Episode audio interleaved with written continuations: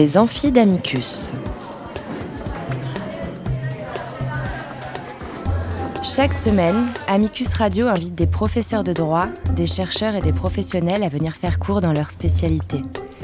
L'occasion pour un fin spécialiste de relever le défi de traiter en cinq épisodes d'une question juridique essentielle.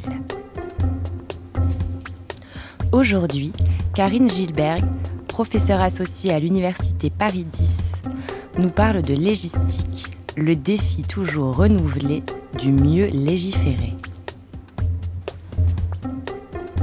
Épisode 5 Un droit co-construit par ses destinataires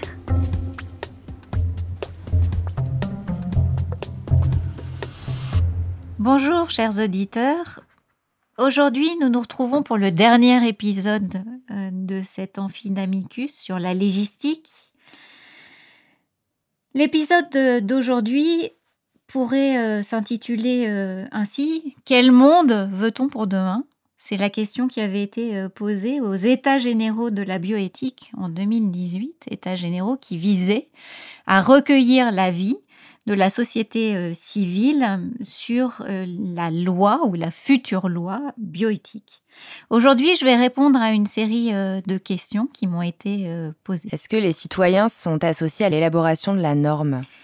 Oui, des citoyens sont associés à l'élaboration de la norme. C'est ce qu'on appelle euh, la démocratie participative, qui est une des tendances majeures de la légistique, la légistique dite procédurale. Si vous vous souvenez, on a vu la légistique formelle, la légistique matérielle et ici aujourd'hui, nous allons parler de la légistique procédurale. La démocratie participative, c'est quoi? C'est associer les groupes d'intérêt, les citoyens, les partenaires sociaux à l'élaboration et parfois même à la mise en œuvre de la norme. La démocratie participative va prendre des formes multiples euh, qui euh, impliquent des niveaux d'association euh, différents.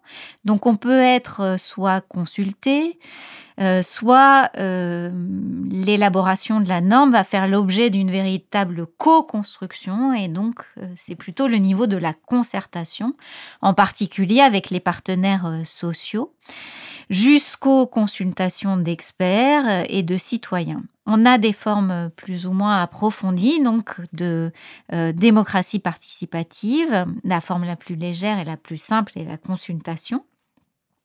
Comment se passe la consultation? Euh, Les euh, gouvernants vont mettre soit euh, un thème en discussion dans des états généraux, dans des grenelles, dans des conférences de consensus, dans des assises qui vont porter soit sur la bioéthique, sur l'alimentation, sur l'environnement, sur la prévention de la récidive, sur la mobilité, tous ces thèmes ayant abouti euh, en droit français à l'élaboration de la loi sur le fondement des échanges qui ont eu lieu avec euh, dans le cadre de ces forums euh, qui portaient sur ces différents thèmes. Ces forums sont une forme de consultation sur un avant-projet de loi ou sur une idée de réforme dans un secteur.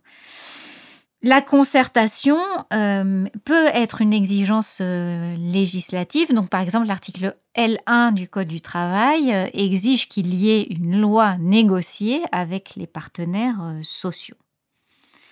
La forme la plus approfondie d'association des citoyens, c'est ce qu'on appelle la co-construction du droit avec la société civile. il y a un exemple particulièrement significatif qui a été étudié.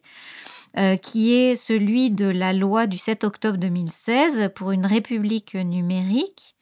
Donc les citoyens étaient appelés euh, sur Internet à formuler euh, des dispositions, donc à aller jusqu'à écrire des dispositions de la loi, du projet de loi, et cinq nouveaux articles par rapport au projet de loi qui avait été proposé ont été retenus on a pu euh, ainsi parler de coécriture citoyenne de la loi.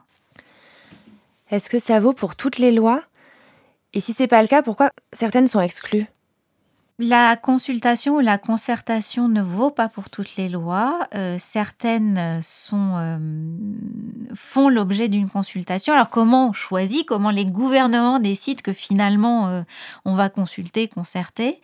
On peut, quand on suit l'actualité, se rendre compte un petit peu de pourquoi les gouvernants vont finalement choisir d'associer la société civile ou pas. associer la société euh, civile se fait principalement lorsque les réformes sont assez sensibles, soit parce que euh, elles euh, suscitent euh, le débat dans la société, donc pour la bioéthique par exemple, ou pour la lutte contre la récidive. Donc, dans un cas, des états généraux ont été organisés, dans un autre, une conférence de consensus a été organisée sur la récidive. Donc, la conférence de consensus, c'est quand les citoyens, un groupe de citoyens assez limité, donc cinq euh, citoyens euh, en l'occurrence, vont être conseillés par des experts et vont devoir réfléchir à la façon de lutter contre la euh, récidive. Donc, on décide d'associer les citoyens à, l'élaboration de ces réformes sensibles pour à la fois identifier quel est le public qui serait concerné, mais aussi pour identifier les besoins et les attentes de la société civile à l'égard d'une réforme. En termes de bioéthique, euh, on a euh, évidemment euh, des enjeux de société et l'idée des gouvernants, c'est de dire finalement la bioéthique concerne tout le monde et il y a des enjeux éthiques, mais il y a des enjeux de procréation médicalement assistée. Est-ce qu'on ouvre cette procréation médicalement assistée à d'autres personnes que celles qui sont pour l'instant identifiées par la loi? C'est une question qui, qui mérite d'être euh, débattu publiquement et dans un cadre euh, du débat euh, public. il y a aussi des innovations techniques, par exemple ce qu'on appelle la blockchain, qui est une nouvelle technologie dans laquelle je, dans les détails de laquelle je rentrerai pas parce que je ne maîtrise pas cette technologie, mais cette technologie nouvelle va poser de nouveaux défis euh, à l'économie, euh, mais aussi à la sécurisation euh, des échanges. C'est une technologie qui permet de mieux sécuriser un certain nombre de, d'opérations. Donc la loi Pacte du 22 mai 2019 s'est appuyée sur des consultations qui ont été menées par le ministère de l'économie et des finances pour définir un cadre juridique pour euh, l'émission de jetons, euh, donc de monnaie euh, numérique au moyen d'une blockchain. et donc ces consultations, alors qui n'étaient pas des consultations du, public en général, mais vraiment de personnes assez ciblées, en tout cas, c'est des personnes assez ciblées qui peuvent répondre à cette, qui ont pu répondre à cette consultation, euh, a pu inspirer les dispositions et savoir quelles étaient les limites aussi techniques de ces innovations. Est-ce qu'on est sûr que ce que disent les citoyens euh, est pris en compte? C'est un des grands défis de la démocratie euh, participative, c'est certain, de savoir finalement est-ce que ces consultations ne sont pas des opérations un peu de communication ou des opérations euh, cosmétiques? C'est peut-être le cas euh, pour certains, pour certaines réformes. Je ne pense pas qu'il y ait eu une évaluation précise, et ce serait d'ailleurs un travail très intéressant à mener, de savoir finalement comment sont prises en compte les contributions, à quel point elles vont influencer la, la loi euh, et les projets qui sont élaborés, de textes qui sont élaborés par le gouvernement. Euh, c'est aussi une des critiques qui a été euh, adressé à la démocratie participative. Finalement, euh, on nous associe, mais euh, pour, pour légitimer les choix, pour dire qu'on nous a associés, mais en définitive, c'est notre point de vue n'est pas repris dans les projets. Alors il y a aussi la question de comment traduire des propositions qui sont faites par les citoyens dans la loi. La semaine dernière, j'évoquais la question de la Convention citoyenne pour le climat. elle a formulé un certain nombre de propositions.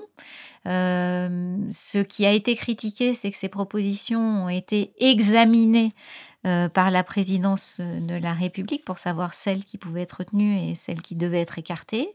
la grande majorité des propositions ont été retenues. Maintenant, évidemment, il faut savoir de euh, comment finalement on va arbitrer euh, ces propositions et comment on va les traduire en droit? Est-ce que c'est possible de les traduire en droit? Est-ce qu'il n'y a pas des problèmes euh, aussi de compatibilité de ces propositions avec le droit européen ou international? Est-ce qu'elles sont faisables? Est-ce qu'elles sont réalistes? Est-ce qu'elles ne seraient pas déjà euh, traduite euh, dans le droit? Euh, c'est tout le travail qui est en train de mener, dont je parlais la semaine dernière, entre des membres de la Convention citoyenne sur le climat et le gouvernement, et plus tard avec les parlementaires. Ce que disait, ce qui est très intéressant, un membre de la Convention euh, qui participe à ces travaux, on avance sur un fil, car on n'est ni un parti ni en entreprise. Donc il y a cette question de, finalement, est-ce que nous, citoyens, on est légitimes euh, pour participer euh, dans le débat sur la loi? Et ce que disait ce citoyen, c'est on n'a pas de légitimité institutionnelle, beaucoup de choses seront décidées à 10 et non pas à 150, puisqu'ils étaient 150 à l'origine. On nous dit quoi dire lors des rencontres ministérielles. Donc finalement, euh, il y a à la fois euh, cette question de est-ce que je suis légitime en tant que citoyen pour participer à ce débat et finalement est-ce que le droit c'est pas une question euh, pour les experts? Est-ce que finalement on me consulte mais pas pour pas grand chose parce que l'arbitrage se fera à un autre niveau et donc c'est aussi une forme de euh, suspicion. Euh, et c'est cette confiance euh, que aussi entend restaurer la légistique parce que finalement consulter c'est pas seulement un élément de procédure. Cet élément de procédure, il a une signification. ce que cherchent à faire les gouvernants en consultant, c'est finalement faire que la loi soit aussi adaptée que possible euh, pour renforcer euh, la pertinence, c'est-à-dire aussi euh, la confiance que l'on peut avoir dans l'élaboration des textes de loi. Je vous remercie, chers auditeurs, pour, ces, pour votre écoute sur ces différentes émissions et j'espère vous retrouver très bientôt pour discuter encore plus avant de légistique. Cet épisode des Amphidamicus a été préparé avec l'aide de Sarah Albertin, Camille Blomberg et Olivia Cross, avec à la réalisation Lucien Auriol. Vous retrouverez toutes les références citées dans l'émission sur notre site internet amicus-radio.net, rubrique Les Amphidamicus. N'oubliez pas de vous abonner à cette émission et de nous suivre sur les réseaux sociaux.